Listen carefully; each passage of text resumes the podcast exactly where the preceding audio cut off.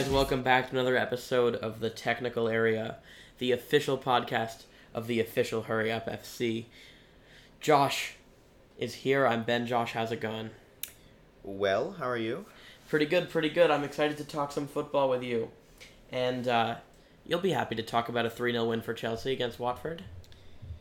Yeah, um, it was a very important win, obviously, considering the fact that certain players, uh, I think we'll get into it later, um, were pretty much 0 out of 10 quality against West Ham. Um, it was very important for us to get the three points against Watford because had we not, we would have finished the day um, not back in fourth spot, which we have been in since October. So I'm very happy with the performance. Um, I'm happy with the fact that we got the goal, the initial goal early, and then from there it's it's Watford. They struggled to get goals, so you could predict that it was only going to go one way. Obviously, getting the penalty, I thought Pulisic did really well to win that. Um, converting as he's been doing so far since the restart. Um, yeah, it, it, it was good. It was a good first half. Um, second half, I mean, we kind of just slowed the game down and controlled it. Watford didn't really want to press. We saw, thought, okay, we've got a 2 0 lead. Let's just get to the next game, not exhaust ourselves. Just passed it around. Ended up getting a third goal in the end through Barkley, and um, players um, were able to get minutes, and we had some decent rotation in at the end. So, I mean, it was a good win, um, but it was a vital win, and we will see if Chelsea try to build some consistency again going into the end of the season now that I believe there's only five games left in the league, and obviously Chelsea and Man United will meet in the FA Cup semifinal. Um, so we'll see about that. But at the most, there's seven games left of Chelsea's season, eight if you want to include the um, Champions League second leg with Bayern. Even though I think it's kind of a joke to include that, but it is what it is. So we wanted to talking about Chelsea focus on on N'Golo Kante because since the restart he's been playing in that in that deep lying role and the the base of that three man reverse triangle if you will with with two midfielders ahead of it ahead of him those midfielders have been have changed uh, we saw in the first couple games back Loftus Cheek and Mount changed uh, exchanged positions, whether one of them was on the left and one of them was in front of them, and then Ross Barkley has sort of assumed that role, um, one of the one of those two spots ahead of Kante. Kovacic has played. Um, we haven't seen uh, Jorginho really, which I know that you as not a as a well not a Jorginho fan would would be happy about, and then Gilmour's really only come on in that Kante role um, for Kante as he did when Kante got injured, of course. So we might not see Kante for a while, but is that his position? Do you think that's the right position for him? That base of the triangle? Um, I did a video on it, but yeah, I do, and I think it's also what Lampard wants from him and wants in term like in it's a, it's fills a role that Lampard wants in his team. Um, Lampard, from what I've noticed in his from his short managerial career so far, he likes picking up ideas off of his old managers that he used to play under and just managers in general in football and then he kind of molds them into his own. So Lampard, it's clear as day to me for the future wants to play with a, a sitting midfielder with two midfielders going forward ahead of him like um, Chelsea used to do back in the day with Makelele being the one that sat. Right. Um, and Lampard and usually Ballack being the two that would go forward. Um, with Kante, I think that this role is really exciting because Kante, as we know, has really good technical ability. He can pass a ball, he can spray a ball across a pitch. Um, his recovery tackles are excellent. His reading of the game is superb. Um, I think that this is best to prolong Kante's position because it doesn't include nearly as much running as what he was doing in the box to box role. Um, and in terms of Chelsea, I also think it's really good because I think Chelsea lacked um, someone in that or in that defensive midfield role um, that was really just there solely to protect the back line. And obviously, Kante can do just more than that, much more than that. in terms of like starting attacks, he's very good at it. But it's very important that Chelsea have that kind of player because that's where a lot of the goals and a lot of the areas that they've been scored upon this year have been targeted from. So I'm very happy with it. I think Kante will do very well in it because I think he has the ability to.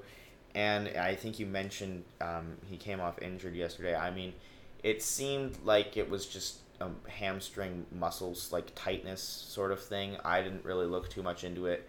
He sat down and then he was able to walk off like nothing happened. So I mean, for me, do I think he'll be playing against Palace? I think it's up in the air. I think he'll be playing against Sheffield United at the weekend without a doubt. Um, I think it was probably just an issue of soreness and the fact that he's played like I think four games now in like 12 days or something like right. that. Very four games in a very short time period. So worst comes to worst for Chelsea, Chelsea will just have to go all out attack against Crystal Palace, a team who struggle to score goals anyway. Yeah, I think it's interesting because Kante hasn't played this this position that much in his career. No, not at all. He's usually played in a um, pivot. Yeah, in in both of his title-winning seasons in his career, both first with Leicester and then the, the following season with Chelsea, he's played in in a two, different kinds of twos, of course, with the Leicester's two being him and Drinkwater in that four four two, and then the year after in a three five two with with Chelsea, or more of a three three four three. It sort of depended. Um, alongside Matic in, in that pivot, where I think he's been at his best. But it'll be interesting to see if he can um, make that that one man pivot his own. Um, but with that said, we do want to move on a little bit from Chelsea and analyze City with with some two crazy results in the last couple days. First smashing Liverpool and then losing to Southampton just earlier today. But yeah. they really did knock Liverpool off the off the pitch and, and sort of establish dominance in a, in a way. It, however much dominance you can establish 20 points behind them. Yeah. City showed up to that game and they reminded Liverpool we're here. They they they said, "Yo Liverpool, what's up? We're still here." That sort of thing. Um, in terms of Liverpool, I mean, obviously they win the league. They're going to be pretty hungover from all of the celebrations. Um, they had their chances in the first half as well. I mean, they hit the post, I believe. I forget who it was. I believe it was Salah. Um, yeah, and so. it could have gone either way. And in these big games, whoever gets the first goal obviously has a massive upper hand because if you get the first goal, then that usually entails that um, the manager on the other side is going to have to adapt or tweak something. And if you can always stay one step ahead, then nine times out of ten you're going to end up winning the game. So obviously, City get the um, the goal. I believe it was De Bruyne a penalty. Um, yeah, it was, because Gomez fouled fouled Sterling, and then yeah, City didn't really look back from there. Um, Liverpool after that were pretty abject in my opinion. City created a lot of chances and obviously went went into the break three 0 up, and I was thinking, okay, they're doing really well here. Um, and then they just carried on the second half. I mean, they they got um, you know another goal. Um, it was marked as an own goal, but I think it would have gone in anyway. Um, it might have sure. just been missing by a little. Might have just been missing, but regardless, they won 4 0.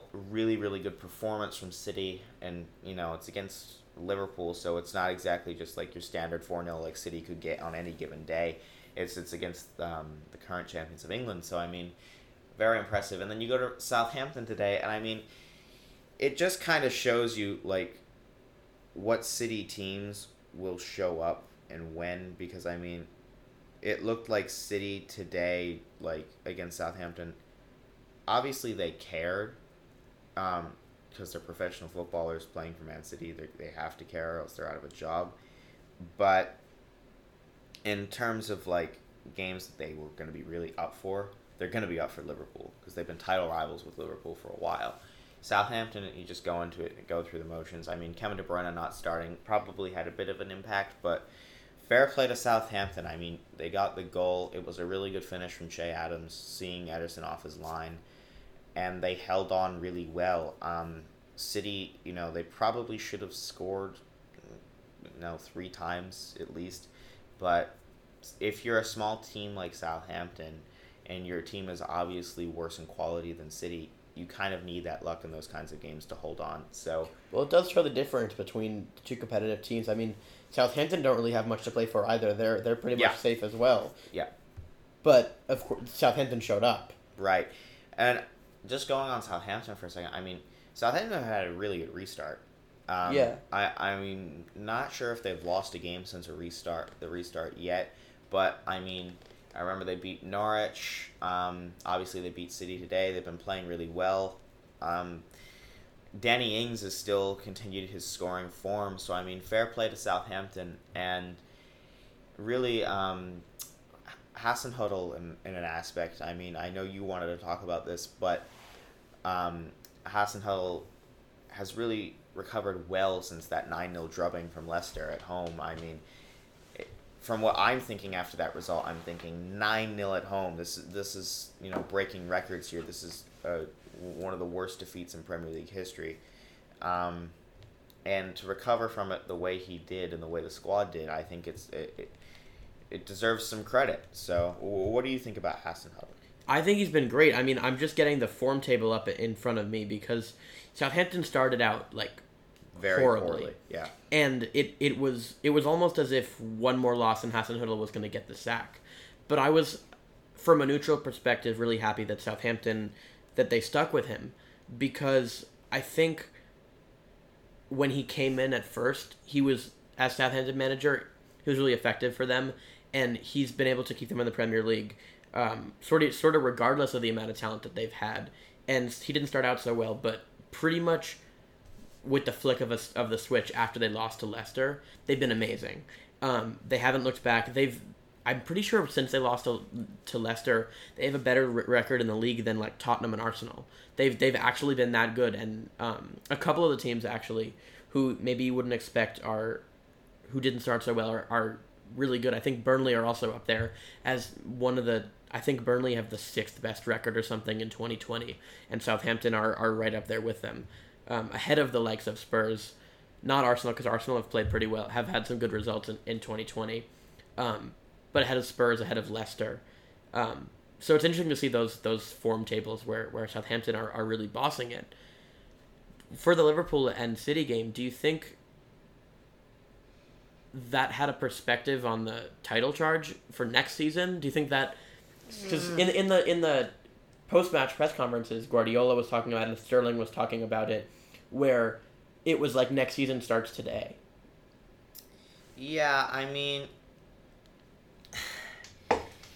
obviously, I think that's a bit of a PR response. I mean, we know that come next season, City will be very motivated to get their Premier League back. Um, and I think that they definitely have an excellent chance of doing so. Um, we'll see how the transfer market goes for the likes of Chelsea and Man United, and that will determine whether they're in the race for next season.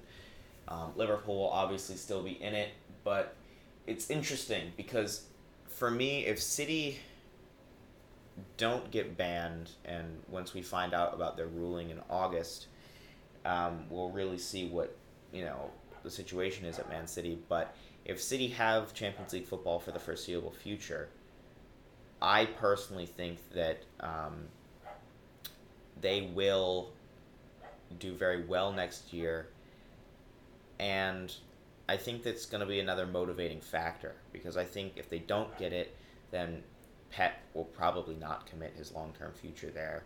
Um, they're going to have to get someone else in. You know, you might have players leaving as well. It, it might be the start of a rebuild. Whereas if They are an aging team. They are an aging team, but here's the thing that people have to remember with aging teams. Real Madrid won the Champions League three times with an aging team. All the majority of their players. Right, but then they had to rebuild. They had they had to rebuild, and they are rebuilding. But that's football.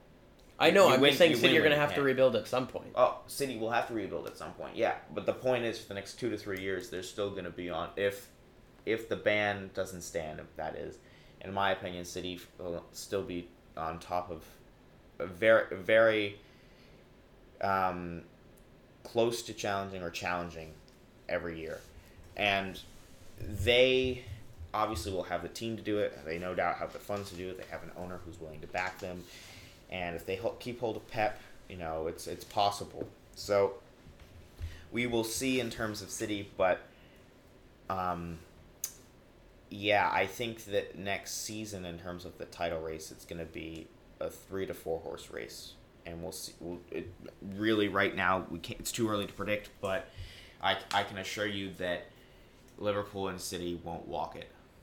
Yeah, I don't think so either. I think Chelsea and United definitely ha- will have a say in it, whether it's to the last week of the season or just for for at least until you know February March. But one of the disappointing things, if you're a Spurs fan, is that they're not in this conversation right now, nor should they be.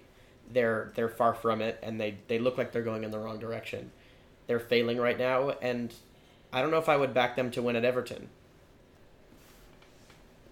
Yeah, I mean, Spurs, Spurs, Spurs. I mean, lost 3 1 to Sheffield United. Um, the one goal that they got was kind of a charity goal at the end. Um, we will see, but I mean, Richarlison and Calvert Lewin have continued their partnership, so it will be very interesting. Um, I think that it's not going to be a blowout by any means, but I really do think that Spurs will struggle in this game, and I think that Everton will get the three points, 2 0 to Everton. That'd be an interesting one. I because Davinson Sanchez and Eric Dier, the way they played against against Sheffield United, it, it was as if they played football for the first time. The the Eric Dier losing, I believe it was Lys Mousset for one of Sheffield United's goals, and Davinson Sanchez leaving, um, leaving Oli McBurnie for the third, or maybe it was vice versa it was it was it was schoolboy defending. It it was honestly like they were playing for the first time. Yeah, I mean, with the case of Davinson Sanchez, I mean, I think that he's done very poorly ever since he's come to the Premier League. Um, and I don't really think he's a caliber of player that Spurs need. And I mean, with Eric Dier, Eric Dier is just another kind of player who's He's not a center back. He's not a center back. He's not a defensive midfielder. He's just kind of. No, I think I think he's a fine defensive He, midfielder. I think he is just a he very. can be a sub for Harry Winks. I think he's very average, and I think that at best he's a bench player, and really, neither of them are fit to play for Spurs. I think the only time that I see them doing anything remotely well is when they're in a three, and um, I don't believe they were playing in a three. No. So, yeah, Spurs were exposed. Um, they were unlucky on the equalizer because it should have counted. Um, where they equalized just before halftime, immediately after Sheffield United went 1 0 up. But, I mean, at the end of the day, they created very little, if we're going to be honest, and Sheffield United created a few more chances, but the difference was is they took them. And against Everton, Richarlison and Calvert Lewin have been so clinical as of late that I think that Davinson Sanchez and Dier, if they're going up against superior players than they were against Sheffield United, I mean, one would only um, logically think that you, they're going to struggle. Yeah, that tandem, the pace that they have, the the chemistry that they have. Yeah, their link up is really good. Yeah, for sure. And I don't know. I mean, I think Everton have players in other areas. I mean, Sigurdsson's a really good player. I think that um, they lack in certain areas as well. I mean, Pickford, maybe Pickford's good for a goal for Spurs. Who knows? Um, Michael Keane, I don't think has done very well at his time at Everton. But for the but from the restart, he's been pretty good. He's been pretty good. And I mean, like Seamus yeah. Coleman is. It's like age doesn't mean anything to him. It's just a number. Yeah, He's been really good the last couple of I think um, as well. I mean, you, you're an advocate of him, but Lu- Luca Digne is a pretty solid player for Yeah. them as well. Um, Everton, they've got a pretty good team, um, and they, they know how they're going to score goals, and they know how they set out to score goals. So we'll see. But yeah, I, I really think that Everton will win this one two 0 I could totally see an Everton win. I hope Everton win. I'm. I just. I don't know. It's biased, but I'm. I'm looking for a, another Mourinho episode in the, in the pressers. It's interesting to talk about Mourinho while we're at it because we are supporters of two clubs that Mourinho used to manage. And I know that you thought this, and I think this too. When Mourinho left United, I didn't hate him. When Mourinho left Chelsea, I don't think you hated him. It was more after that he started to whether his his actions and his words, whether it was talking shit about United in the pressers or joining Tottenham when he said that he would never as when he was Chelsea manager. It's it's not even the actions. It's not it's not even that he was not it's not even that he left United worse than he found it or maybe the same with Chelsea.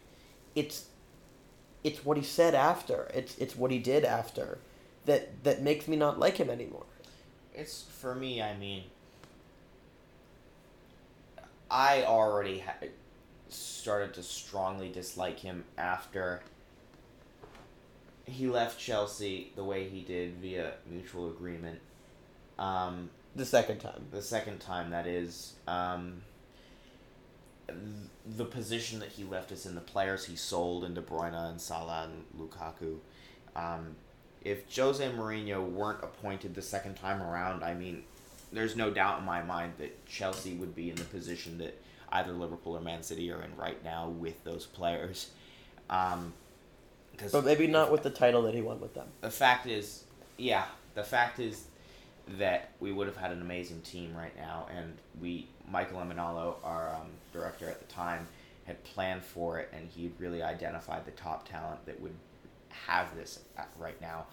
Um, but Mourinho, with his short term vision, um, he just neglected it and just you know he, he the way he treated um, those players in particular was very criminal in my opinion. Then he goes to Manchester United, a club that I um, have a very strong hatred towards, but I I held out for him. I, I tried to simply because of the football and what he gave Chelsea fans in his first spell, which is you know winning which is something that we hadn't experienced at a top level for a while. Um, but when he went to Spurs in November, that was the final nail in the coffin to me because, I mean, as any Chelsea fan knows, Tottenham Hotspur is the devil. Um, it's really just the arch nemesis. It's the be all and end all of what we hate to an unreal passion. Um, when he did that, and especially after saying what he said all those years back, I mean, it just affirmed to me that he is not really the person that I once thought he was, and he's more just very self centered and kind of a glory hunter, uh, and one that will do whatever it takes and has no shame. For sure. But it looks like at least United came off well in the long run it took a little bit of while with Solskjaer, and, and it's still the jury's still out on whether it will work out. But in the last couple weeks, since lockdown, there have been some really good performances. 3 0 against Sheffield United, 3 0 against Brighton, 5 2 against Bournemouth. I mean, we've conceded six goals in 16 games. And four of them were goalkeeper errors.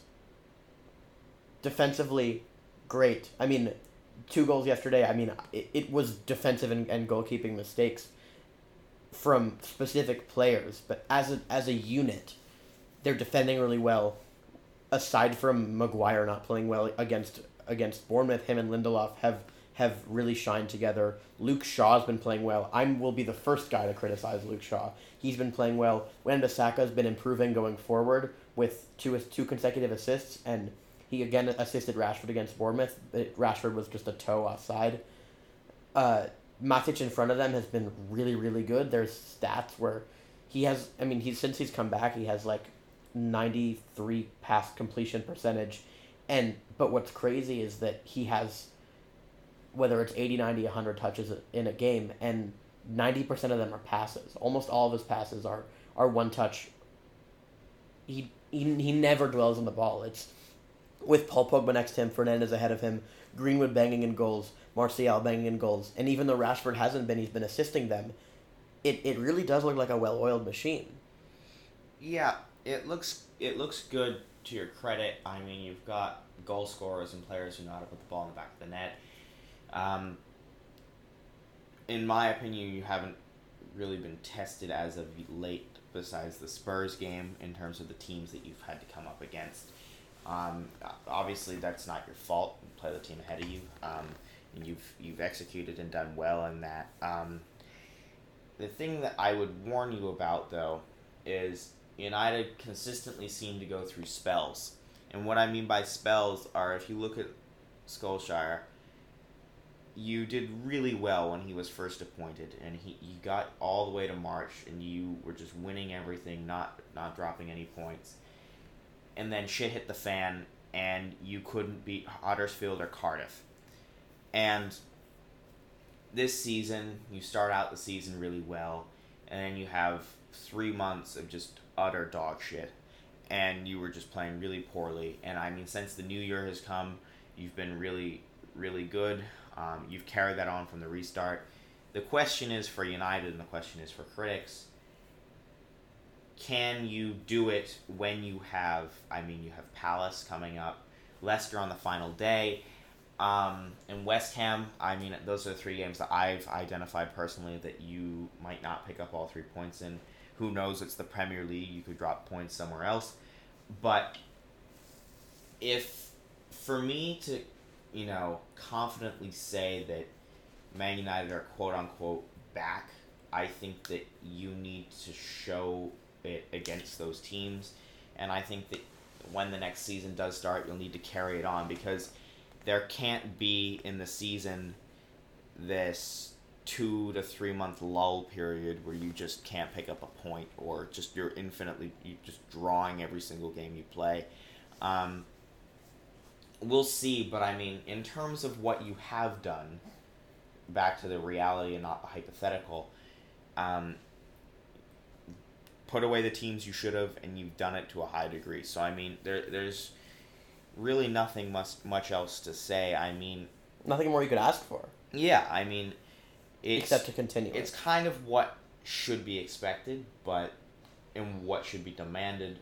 Um, but the point is, the job was there and the job got done. So, yeah, I mean, fair play to Man United recently. United have this teenager, and Man City have this recently not teenager. Mason Greenwood and Phil Foden look to be the real deal. Yeah, I mean, Phil Foden. I mean, it, it's been highlighted in recent weeks, but I know personally that I've been talking to you for a while, but I've been a huge advocate for Foden to start over David Silva for a while. And I think Foden recently has been showing that he, in fact, probably should be because he's contributing every single game with the goal contribution. He is, you know, consistently linking up play, beating players. Um, and he movement. can play anywhere too because he came against Liverpool. He started out on the right hand side. Yeah. And he, I mean, he wasn't playing as a right winger. It was positionally he was uh, logistically he was there, but coming in from there, he, he doesn't have to play in that like opposite De Bruyne role. Yeah, no, he can play. He can play um, in that in that kind of that whole area that you just talked about. That half space between yeah. the left defensive midfielder, left uh, left back, and left he does back. he does so well there. I mean, his his left foot is really good, and his footballing IQ, I think, is another thing that makes him a top top player. Um, in terms of Mason Greenwood, I mean, Greenwood, the thing that I really admire about him is his finishing is ridiculously good. I mean, left foot, right foot, very, very, very clinical. Um, and his movement's really good. He's got pretty good skills. Um, and most importantly, and this is what you want from a striker, he likes scoring goals. It makes him happy when he scores goals. He wants to score goals at all costs. And I think that's something that when you instill from a player from a young age is really good. And then when you combine it with a boatload of natural talent that Greenwood has, I mean, he will go places, as will Phil Foden. Wherever they go, I think is really up to them. But, I mean, there is a scenario, and to think about it from the English national team perspective, that both of them will and should be starting, um, maybe in the next World Cup even. And we'll see how it goes from there. But both will be vital to any um, potential success that England probably should have, given the generations that are coming through. Right. You talked. You talked about Greenwood left foot, right foot, and to me, the most astounding thing is how quickly he gets it out of his feet. Right. And a lot of the goals that Greenwood scores, you look at the one against Brighton that was back across Mat Ryan, and you think it wasn't that far from him. Maybe he could have done better. You look at both the goals he scored against Bournemouth. Ramsdale got a tip on.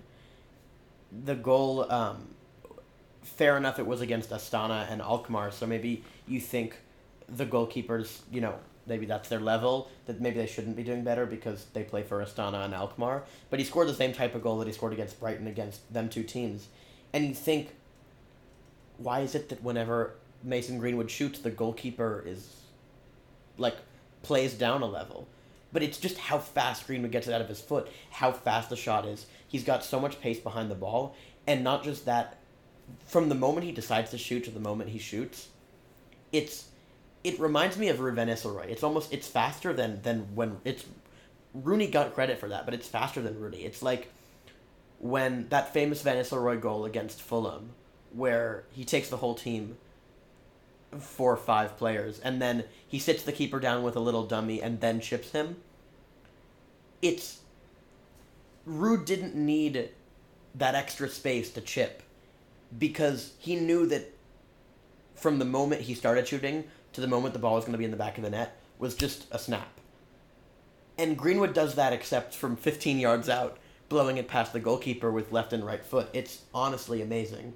And I know you're going to be doing a video about comparing Greenwood and Foden. I'm going to be writing an article about England England and the Euro 2020 but now 2021. And and to me, I think they can win it because they have all this young talent and they have veteran leadership to go with it. Yeah. I mean, not to get into England, we can delve in them for a few minutes maybe, but I think the thing that's holding England back right now is a top manager because I don't think Gareth Southgate cuts it. Um, if they do acquire a top manager, I don't really see any reason why they shouldn't go on and win these huge tournaments.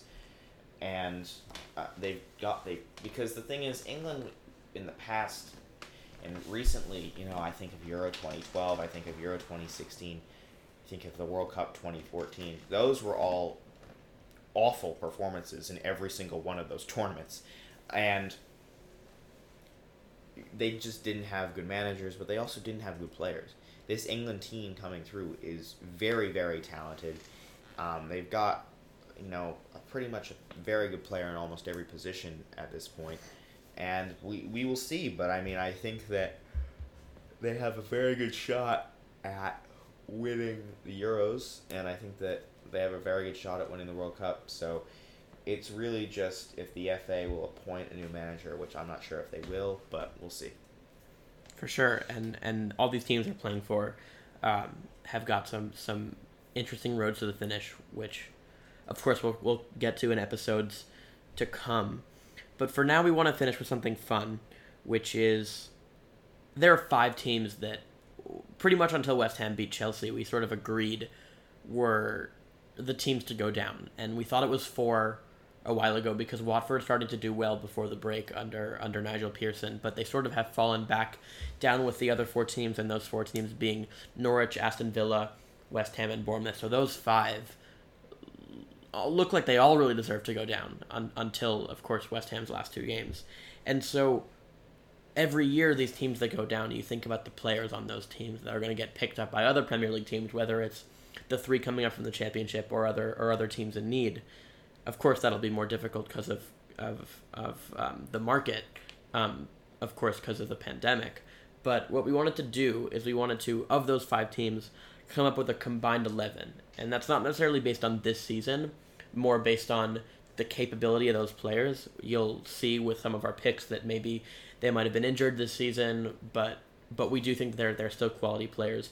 So we want to build a, a team. We we looked at all the players and we decided that a four three three of sorts was was the way to, to go with, and we started in goal, and we had a tough decision because we liked Ben Foster and we liked Fabianski, but we ended up going with Ben Foster because he really does does end up pulling out those big performances. Yeah, yeah. With Ben Foster, I mean, this is not to be um, insulting to Fabianski in any way. I think both are top top keepers.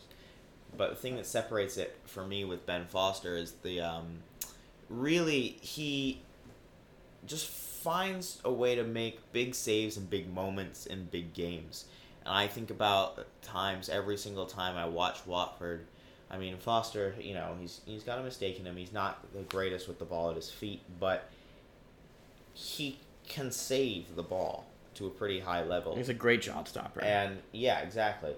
And he he makes it hard if you're a big team to score against Watford. I mean, besides like, you know, Man City or maybe even Liverpool, I can't really think of a time that Watford have been thumped, you know what I mean, by like any, any team that's, you know, just pretty much better than them on paper. And I think that's down to um, a lot of it has to do with Ben Foster because of Right. how good he is in goal and how commanding he is. So I mean, credit to Ben Foster and like I said, Fabianski. I mean, you know, two other random people. It could have been you. So I mean, both both are top keepers and um, yeah, uh, really that that's what I have to say in regards to the goalkeeper in this team. Yeah, so moving on to the left back, we we again deciding between. Oh wait, never mind. Not the same two teams, but we have got. I think we start. We want to go with Jamal Lewis on this Yeah. one Yeah, I think from Norwich. Jamal Lewis from Norwich. I mean, for me, he's a really, really good player. Um, he's really young as well, and another really good young English fullback that has been produced. Um, his link-up play is really good. I think his one v one defending is pretty good for his age as well. I think he has um, some improvement to do in that regard, but I mean, he's still very young. He's got you know tons of time ahead of him. Um, I think going forward, he's pretty good. You know, he's just a very solid player. He's he doesn't really have any significant weaknesses in his game, in my opinion. He just has a um, a few things that he can improve on. So, as as most young players do, that is. So I really think that he is um, a good player and a, a player that has a bright future ahead of him. Um, I another name that we threw in, and we threw it in just mainly because of uh, our affection for the player.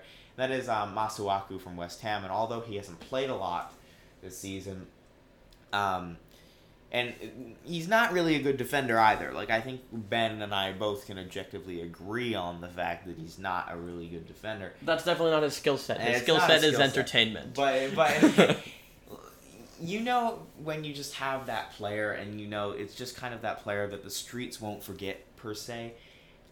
Masuaku was that kind of player. He brought flair and enjoyment, and although he wasn't the best left back in terms of defending, going forward, he's a he was a real joy to watch, and he still is a real joy to watch. And um, yeah, I, I I always enjoyed watching him, especially when West Ham played, because I thought a lot of um, creativity and attacking outlet came from him, um, from his skill set.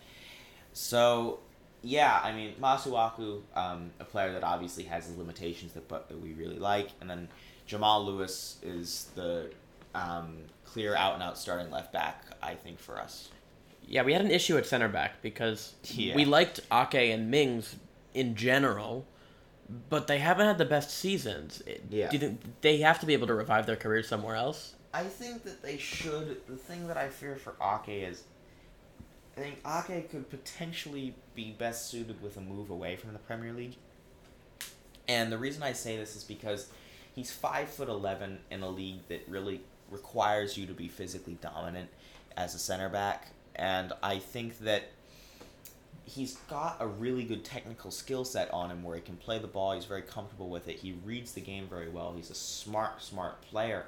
Um, I think he could be suited in maybe the German league, um, maybe you know, La Liga, even really any other league that just doesn't require a lot of physicality. And I mean, in terms of Tyrone Mings, I think Mings is just he's a he's a good player. He wins. Um, you know, he, he wins his battles um, regularly on a relatively consistent basis. I mean, he's he's had a few ups and downs this season, um, but in terms of his overall ability, I think he's still the best from these five teams that we could choose from, and I think that he has some more to offer in his career if Villa go down. Where that will be, I don't know, but um, he might be a solid backup option at a bigger club. That's kind of how I view things. Yeah, that could totally work out for him and, and be able to work under a better manager.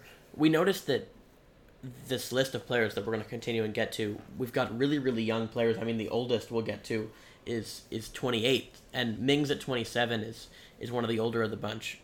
And so, but he he still still got room to grow. He can still play play under um, a more experienced coach, that kind of thing. I mean, Yeah. you look at if Ake were were to go back to Chelsea rather rather until they sold him, of course.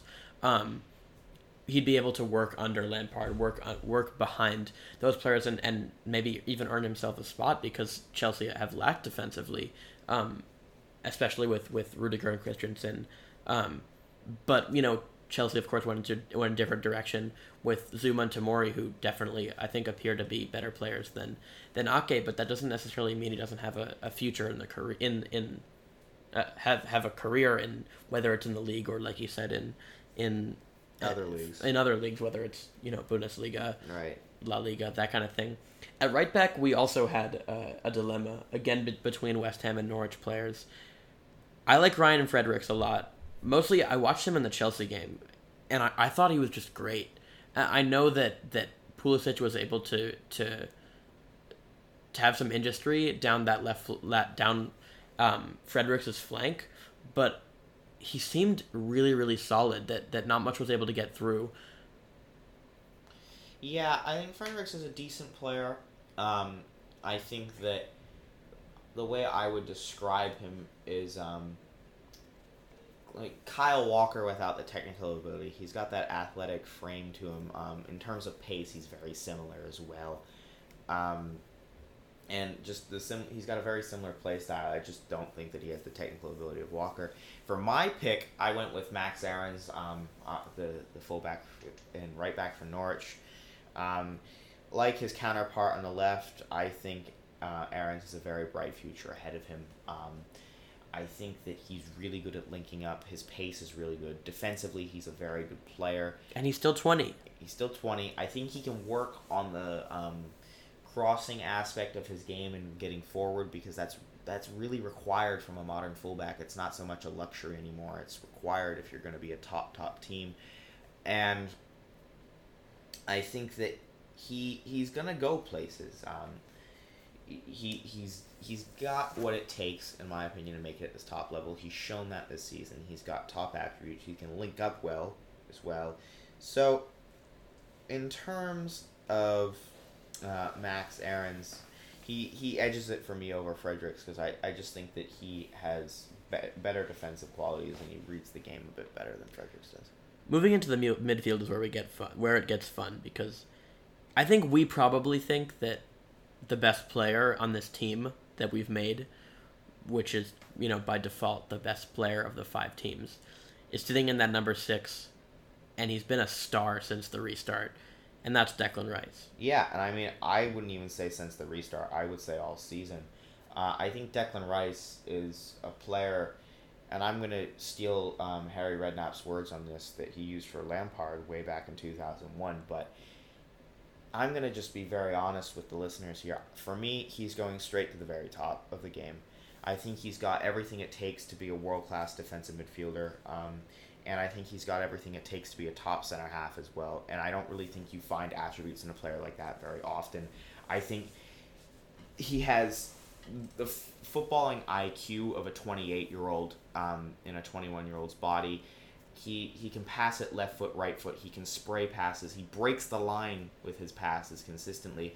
Um, one chance that West Ham created today against Newcastle stemmed directly from a very very um, well driven pass that he started and it just started a whole move and Newcastle just couldn't cope and it all started from Declan Rice and athletically he looks kind of sluggish but his long limbs and his strength really allow him to win his, a lot of his duels right, and his positioning and too. his positioning is outstanding. Um, he he's not the fastest player in the world. He's still pretty fast though, and I just think that ultimately he's a very gifted player with a lot of talent. And it looks like he could be going to Chelsea. It seems like Frank Lampard is very interested in him.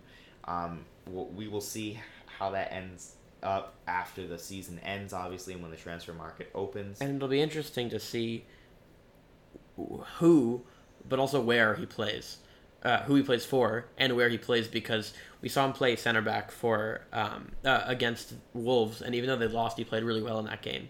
And even though he's only played center back once, it, it looks like a position that he could he could adopt. And and it's a it's a position that he has played his entire youth career. It was only until he moved in into the first team for West Ham that he started playing at defensive midfield because they didn't really have that kind of position. So if anything, that shows his versatility. Um, I think that I think if say he does go to Chelsea, Lampard wants him as a center back. I think Simon Johnson wrote an article about that for the Athletic about how he's really Lampard's number one choice target in that regard. And I think that he could very much help Chelsea in their defensive issues back there, assuming that you pair him with Zouma. There's a lot of physicality in there, a lot of technical ability, a very good reading of the game, and ultimately two top, top defenders. And we'll see what happens with Rice, but for me this summer, there's no doubt in my mind that I think Declan Rice will be moving on from West Ham. Continuing with this 4-3-3 for the first of the two more forward midfielders is is Doucouré um, out of Watford, and he can play more deep like uh, like Rice has, but he's been playing farther forward and, and maybe hasn't showed his top form since the restart, but really has that that box to box game where he can be effective in the opposition's box. He can be effective in his own box, can tackle well, can pass well, has that engine um, and isn't the flashiest of names, but at 27 years old, he's in his he's in his prime. He could definitely do a job for for one of those mid-table sides to whether it's as a starter or off the bench, or even as as a another option for a, a team like Arsenal if they do end up selling selling Guendouzi. I would I would take take Doucouré if I were Arsenal. Yeah, I think Doucouré is just a player that's been solid um, and I think that's the word that I use to describe him. Uh, I think box to box is probably his best position. Um, he is technically, I think, pretty underrated. He's got some skills to him. Um, he he can drive with the ball very right. well. Um, I think shooting, I think he lacks in a bit. Passing, he's okay in. Um, his positional sense is really good, and I think the where he contributes most is his defensive contribution. Right. I think he's really good at winning the ball back. I think he, he reads the game really well. I just think he's a really smart player. Um, this is without mentioning the fact that he is very athletically gifted as well. Um, he's got an engine on him. He seems like he stays fit forever, which I mean, that is kind of, in my opinion, uh, a quality that isn't talked about a lot in footballers. And funnily enough, I don't want to keep going on about Declan Rice, but a quality that um, he he as well seems to have because he's played every single um, he started every single Premier League match for West Ham this season. So I mean, yeah, Doucouré. Getting back to Doucouré, a very solid player. Um, yeah, he could definitely do a job at, a, at someone like Arsenal. Maybe I, I know Arsenal fans probably won't want to hear that, but I think him and Thomas Partey could be a pretty good pairing. So who who who knows? But I think that ultimately Doucouré is a good player and um, the best player that we could pick for that position in this team. Yeah, and alongside him, maybe a little bit, maybe a little bit further forward in that that staggered four three three, if you will, um, is Todd Cantwell, and at 22 years old for Norwich, seven goals, two assists in a let's be honest, a poor poor side. 22 years old, he's he definitely looks like a bright spot if if they had one. Yeah, I think Cantwell's a good player. I think that he needs to work on his passing and maybe his dribbling, but I think his shooting is there. I think his link up play is pretty good. His movement off the ball is really good. And his well. decision making will improve as he gets yeah, older. Yeah, definitely it will. I think that Cantwell is gonna when Norwich go down. I think Cantwell will move on. What where he moves on to, um, obviously, is up for grabs. Probably to a mid-table side, I'd want to say. Um, but ultimately, I think he's a good player, and he again, um, continuing the uh, um, trend of Norwich players that we have in this team, he's he will go places in football, and it's just a bit of a shame that his boyhood club is at the moment not doing the greatest and will go down. If you're wondering where Jack Grealish is, we stuck him on the left wing because he has played there for Aston Villa this season, and we liked Cantwell and Doucouré enough to put him in the team more than we've liked than we liked other competitors that Grealish has on the left.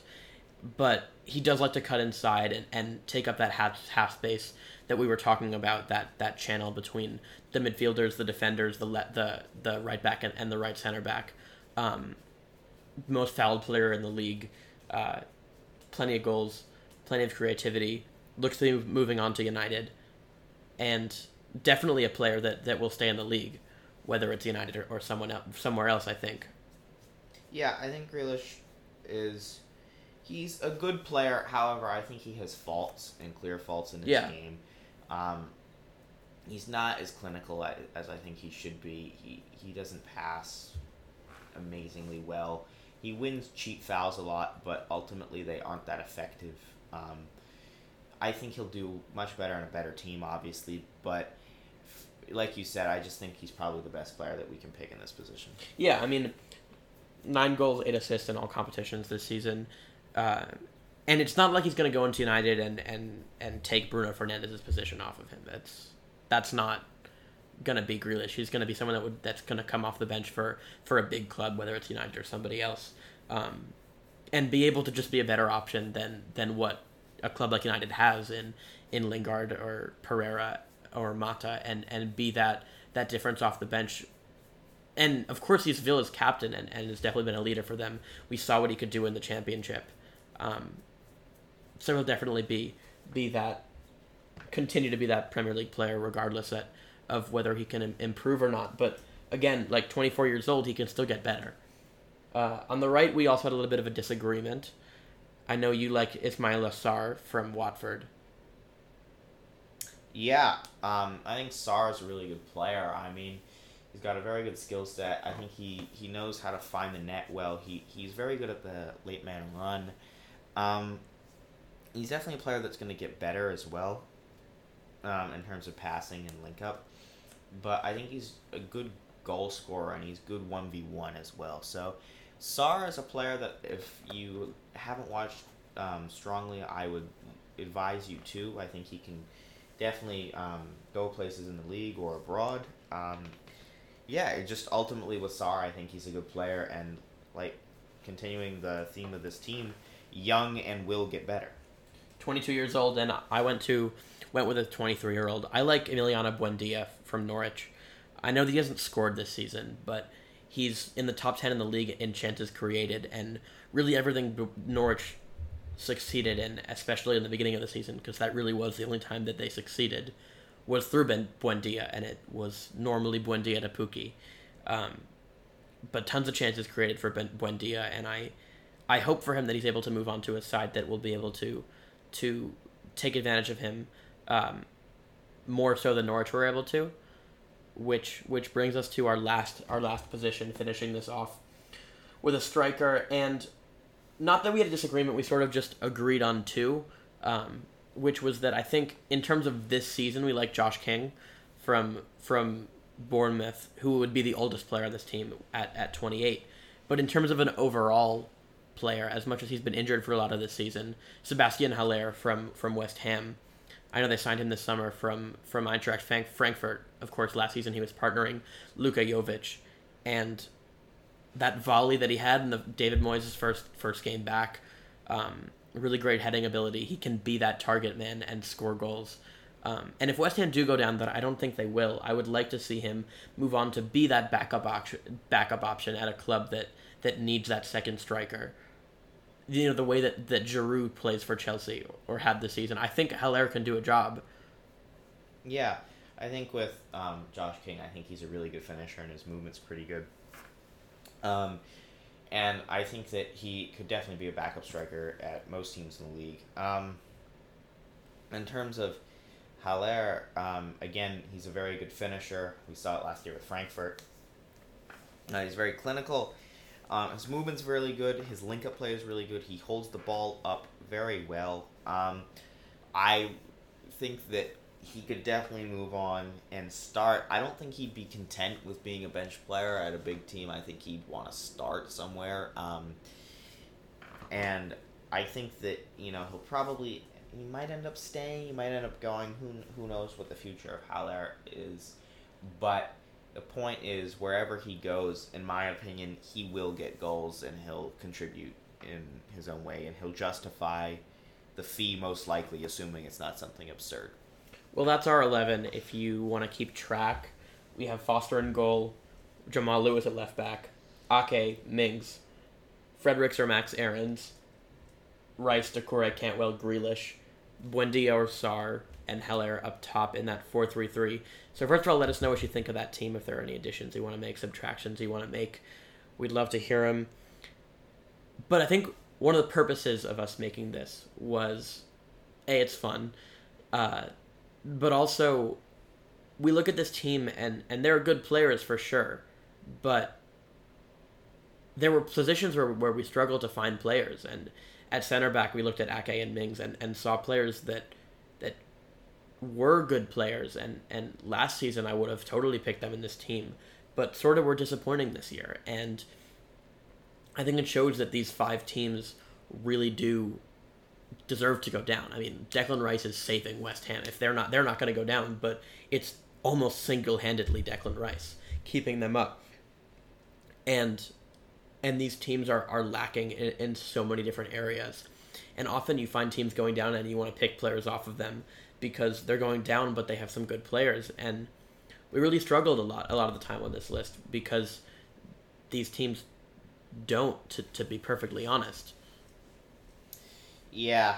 Um, a lot of these teams, like we said, I mean, I mean, pretty much besides West Ham at this point, like you said, they kind of just do just, just deserve to go down. Um, obviously, one of them will stay. Um, it's really up for grabs, and it's really just who loses less games at this point to decide it. But ultimately, um, I think that if we were to have this as a team in the Premier League, I think that this team would finish mid-table somewhere Yeah. around there. Yeah, probably around there. But you would expect better from a combined eleven of five Premier League teams. Yeah, I know. You this this bottom five has definitely been one of the worst ones in the Premier League. I mean, last year was pretty awful with Cardiff and uh, Huddersfield in terms of talent. But even from them, you got Aaron Mooy, you got Ryan Sessegnon from Fulham, who went down. Fulham, yeah, I mean, Fulham it's a bit. Players. Fulham had some players, but this year it's. I think it's been better in terms of the teams that are going down. Like I think Norwich are better than Huddersfield. Um, I Yeah. think that um, Norwich are probably better than Cardiff in talent wise in that regard. But we will see um, what happens to these teams. I mean, if you're a f- supporter of one of these teams, I wish your team all the best. Um, that that is besides West Ham, of course. Um, and yeah, we we will see, but ultimately, yeah, mid-table finish and maybe a cup run for this kind of team. Yeah, for sure. Well, if you like this this end of the episode where we sort of have fun with with players, we were thinking about tier lists, comparing teams, comparing old history teams. Um, just off off camera, we were talking about a list of of the ten best Premier League midfielders, with the caveats being they had to have won a league title and, and they had to have played at least two hundred games, and we had a lot of fun with that. Um, we have eight and we still can't get the last two. We're trying to figure it out. But if if that's the kind of content that you're into we have a lot of fun debating uh, off the mic. And and so we're happy to do it as, as part of the show on the mic. Um, but that's us for the day. This is the technical area. Thank you so much for tuning in. You can find us on anchor spotify all of the different players podcast players. They all have the technical area. We're happy to be there. And depending on the site you on uh, you're on you can like share rate review. Um, please uh, let us know if what your thoughts are if you if you like it if you if you want to see certain things we're we're happy to do it we want to do what what you want to hear and josh of course has his Twitter, Carefree Banksy. Um, where he talks about all things Chelsea, and also has been doing some some great work Instagram videos for the official Hurry Up FC. Our Instagram um, just had a video on N'Golo Kante's position, um, and, and he's going to be comparing Phil Foden and Mason Greenwood as we referenced earlier. I've been writing for the hurryup.com. There's the the football section is where you'll find most of my work. Um, football being being soccer, of course, and in addition to that, you can catch us at the official Hurry Up FC. You can catch our affiliate if you like basketball and football at the official Hurry Up on Instagram. They have a bunch of followers and they post daily daily content just like we do. Um, that you can find if you're interested in that kind of stuff. If you're interested in basketball and football, you should also check out the Hurry Up podcast, which I'm also a feature on. I talk about the other football there as well, which is a fun time. We just finished recording uh, that episode before we started recording this one, so that was pretty fun. And yeah, that's about it. Thank you so much for tuning in, and we'll see you next week.